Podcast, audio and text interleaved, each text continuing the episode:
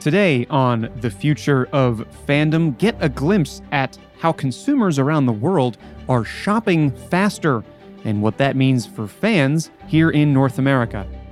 My name's Adam Conner, I'm your host, and in this episode, we one click check out this topic with QisstPay via their co founder and CEO, Jordan Olivas. Jordan launched QisstPay in Pakistan and expanded through South Asia before his entry into the US market. As it happens, fans and customers abroad are much more tech savvy in the way they shop, and Jordan joins a select few early players in bringing that acceleration to our markets. That means, by extension, that the future is actually now. We talk about that and then peer further into what paying for stuff might look like down the road. So let's load up a shopping list and predict the future with QisstPay and Jordan Olivas. Jordan, thanks so much for coming on. How are you? Hey, I'm doing well. Thanks for having me. How's it going? It's going well. This area of shopping, next gen shopping, can we call it, is interesting to me as I saw it only for the first time last year here in the US. And even then, only as a startup, as just a new idea. People thought I can just click once and that's the whole checkout process, literally nothing else, because everybody's used to a different experience here. So, with that in mind, can you help set up for me and the listeners where that landed for you in starting this venture? Absolutely. And once again, thanks for having me. For those of you who are not familiar with me, my name is Jordan Olivas. I'm the co founder and CEO of QisstPay. We are primarily known for our buy now, pay later solution in South Asia. However, we have now launched our one click checkout platform into the US as well as South Asia. Essentially, the idea behind everything is that in the US, and as a consumer, as a retailer, you have these massive amount of payment options and buy now pay later payment gateways uh, wallets and everything else. And what's becoming increasingly difficult for both consumers and retailers is differentiating which one is actually the best fit for you. So as a retailer you come in you may have five six seven different payment methods thinking hey if i offer every option i'll have the optimized conversion. But the reality is it's creating a huge burden for the consumers because those payment options may not be relevant to your type of consumers. And on the consumer side, having to constantly register, sign up, uh, having it remember another password for another website is becoming increasingly confusing. And this is where QisstPay is looking to solve this. So uh, we've entered the US market. We are engaged with some amazing brands, but essentially our platform, our one click checkout platform, allows consumers to register their information with us. And then we allow them to essentially check out with just a simple click of a button and maybe a 2FA, and uh, they're off to the races. While merchants can go off and utilize every payment option available in the marketplace and actually measure which one is the most effective for their brand. Interesting. So for a me, let's say going and buying a pair of shoes or something like that, I go on the website and instead of navigate to checkout, okay, list your card, list your address, all that you're going to take care of that if I sign up with you. And then all I need to do is click hopefully a button that's on that website to say one click checkout with Qisst, and boom, it's done. I get some confirmation page and nothing else, right?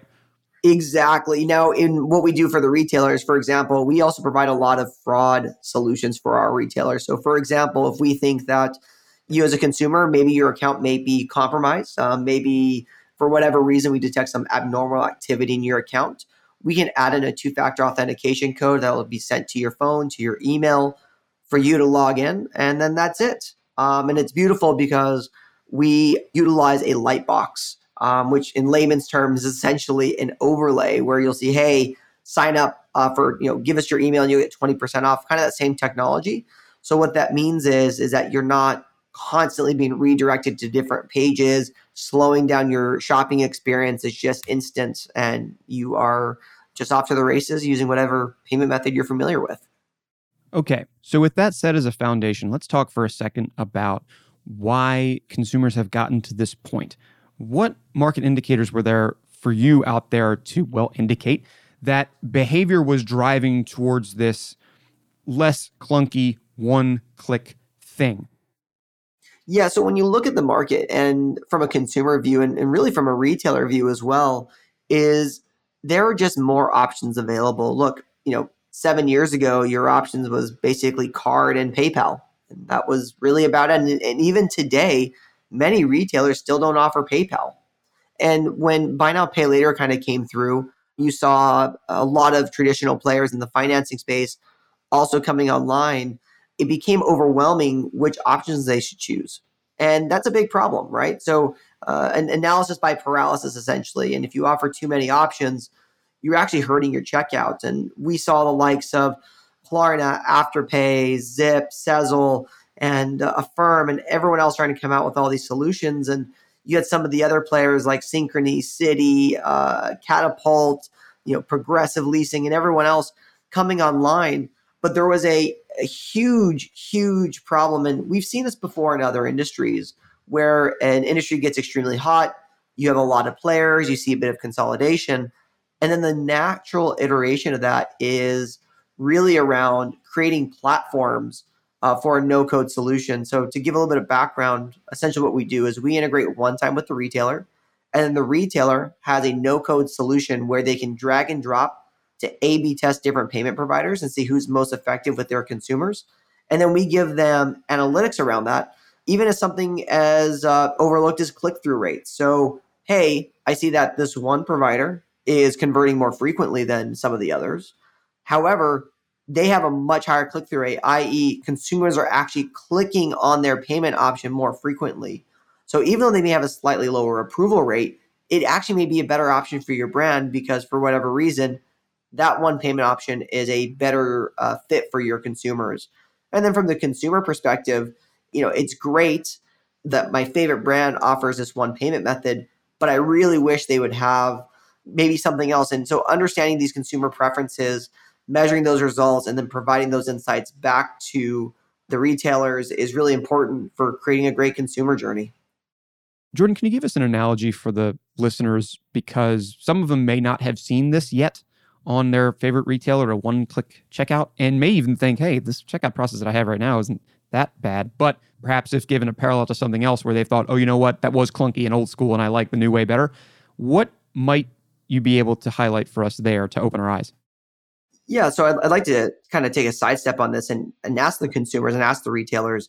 You know, think about if you, as an example, you use Chrome on your desktop, you use Safari on your phone. How many times have you maybe abandoned a checkout or decide not to log into your bank account because your password wasn't working and you didn't want to take the time to reset your password? Every time you add friction in, you are adding the ability for a consumer to leave that journey and just not shop with you and go shop somewhere else right? And so what we do is because we are putting all this information into one place for the consumer, for the brand, we allow them to check out using only their phone number. And, and when you look at at buy now pay later and you look at really just the consumer psychology, almost everyone can remember their phone number. Right? You would hope, yes. so imagine being able to remember your password, right? right? It creates an amazing consumer journey. And and for the brands, you know, they'll you know, some of the responses that we get um, and we're look, we're engaged with some amazing brands right now, and one of the first responses I usually get is, is well, we have an amazing checkout. Our conversion is top of class. And I said, okay, really? Well, what's your average time to check out? What's your checkout abandonment? And they'll say, well, my cart abandonment is no, no, no, no. What is your checkout abandonment? And I may have said earlier, right? It's it's interesting that brands spend so much time for paid leads creating great consumer journeys, uh, having great customer service, fast delivery times, good product availability, and a huge SKU uh, variety. But the point of checkout, which is literally the end of the tunnel, the most important thing on the website, they're not really thinking about. Up until five, six years ago, until buy now, pay later kind of made like a big push, no one even thought about payments, right? So this is the next iteration of the payments focus is, hey, not only can I make more credit availability for my consumers and offer them more ways to buy. But how do we make this faster? Because for every one second a consumer takes is, you know, you're knocking off several percentage points off your conversion rates. And is it really worth it to say, hey, I don't even want to look at a way to reduce my friction? You know, that's just it's just not a good way to convert more consumers. And if you're really focused on the consumer journey, you should be doing everything in your power to make an easy way to check out. Totally. I agree. And people haven't yet really seen this in the US. I've seen it with one or two other companies, as I said up top. But where you all got your start, as you mentioned up top, was in South Asia. And I know that that whole region, when it comes to their shopping experience, their connected experience, is the true future. I mean, way more than you have here in the US for whatever reason. And I've heard that from uh, retail experts, people who are experts in like literally touring retail stores, and shopping follows what about that region made it take off? Like, why are those consumers so much more futuristic than we slow backwards Americans? No, I'm kidding. I, anyway. well, look, it came down to what we were experiencing in South Asia was that you had a lot of this like uh, leapfrog type of scenario, right? That would happen. And what we noticed is that the checkouts there were being even more ignored. Um, there weren't as many payment options available. And so what we said was, how can we evolve from just being a payment button to providing an entirely encompassing solution to make our journey much better? Because what we noticed was was that once someone selected us as a payment method our checkout conversion was significantly higher than any other payment method in the region. And that kind of put two and two together to say look we can take our same user journey and apply it across the entire checkout. And when i presented this to a few retailers that I have relationships with because I've been selling into the US for years was wow, can you do this in the US? And what I realized was was it was just a matter of a few additional integrations and some slight, you know, tweaks to get it to work in the US and it came off to a amazing success um, in terms of building a huge pipeline and uh, you know, I think what it came down to was that because we were there and there weren't as many payment options, it was very easy for us to see the clearing on the other at the other end because there was so much really not as much fragmentation. And when you look at the US, the value proposition was literally 10 times as strong because there are so many payment options. There are just kind of a hey, let's just add more payment buttons and let's try to get an easy upsell at checkout. And for us, it was a clear indication that this was a perfect fit for this market. It's uncommon, and not impossible, but uncommon that an organization grows like crazy somewhere outside North America and moves to it and becomes crazy big and popular, and the movement comes here second. And maybe that's just an arrogant thought, but I've seen that especially in fintech. And so that's why I specifically asked the question is like, what about everywhere else is more futuristic than here?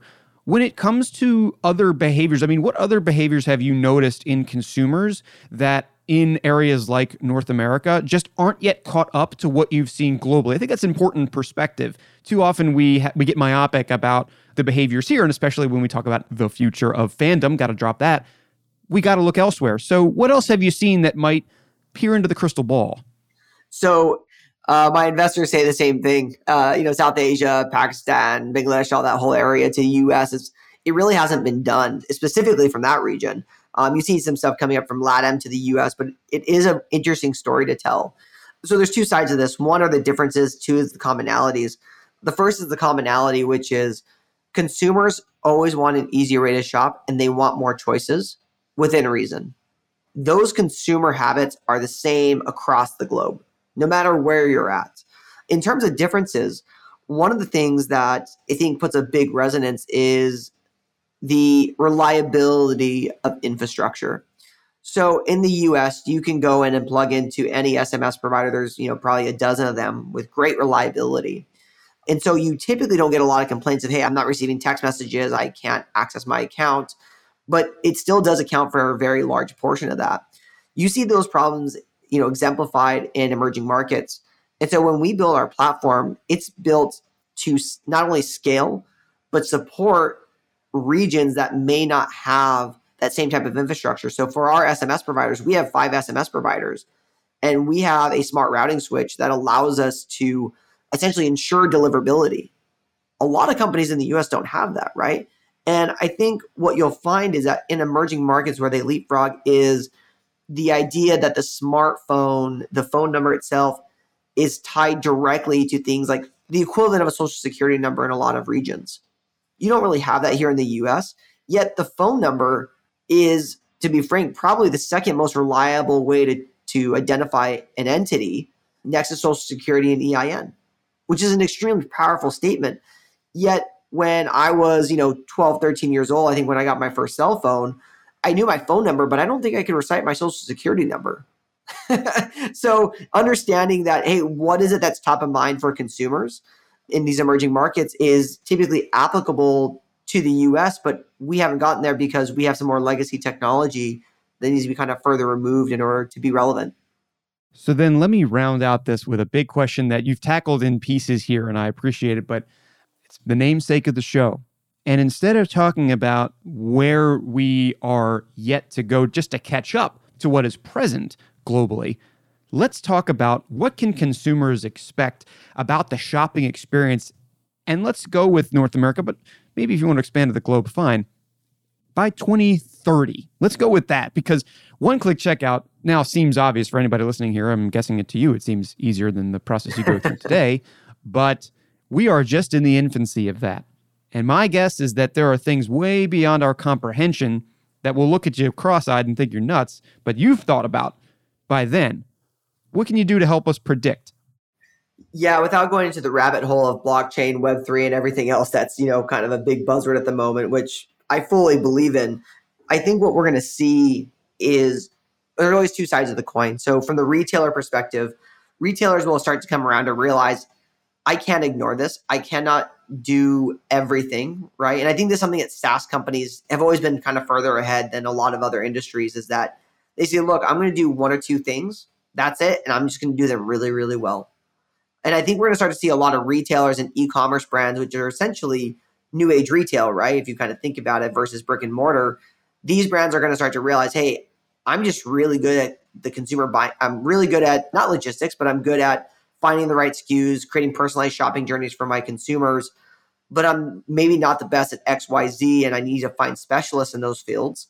But B, I think on the on the consumer side, you're going to start to see more consolidation of information into singleized into single platforms while still protecting consumer identity and protecting consumer data. So um, when you talk about blockchain and the ability to uh, securely tokenize consumer information and giving more power back to the consumers is extremely important and that's something that we take a lot of pride on is that you know because we understand our consumers probably better than most other people we want to make sure that we are one not only protecting their data but two providing them relevant information because i don't think there's anything that's more annoying than getting an email that's completely irrelevant to you i mean i think everyone realizes that we're constantly marketed to right but it's the idea that I think people want that personalized journey. Um, I mean, look at things like TikTok, right? Talk about consuming personalized digital media.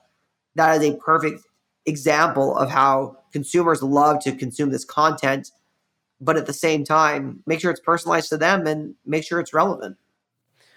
That personalization is something that I'm sure we will continue to see blossom in the coming years.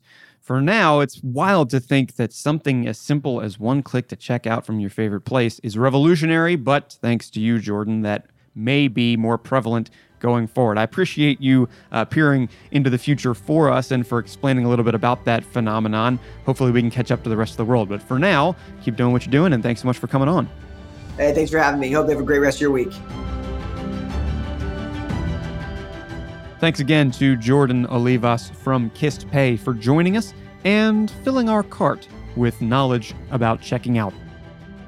And thanks to you, the listener, of course, for exploring the future of fandom with us. I'd encourage you to stay connected too. So here's what you can do subscribe to our show, The Future of Fandom, wherever you listen to your podcasts. And you can also find all of our content at livelike.com. Across socials, also LinkedIn at livelike and Twitter at Live Like Inc. I look forward to predicting the future again with you real soon. Until then, I'm Adam Conner saying so long and thanks for being a fan.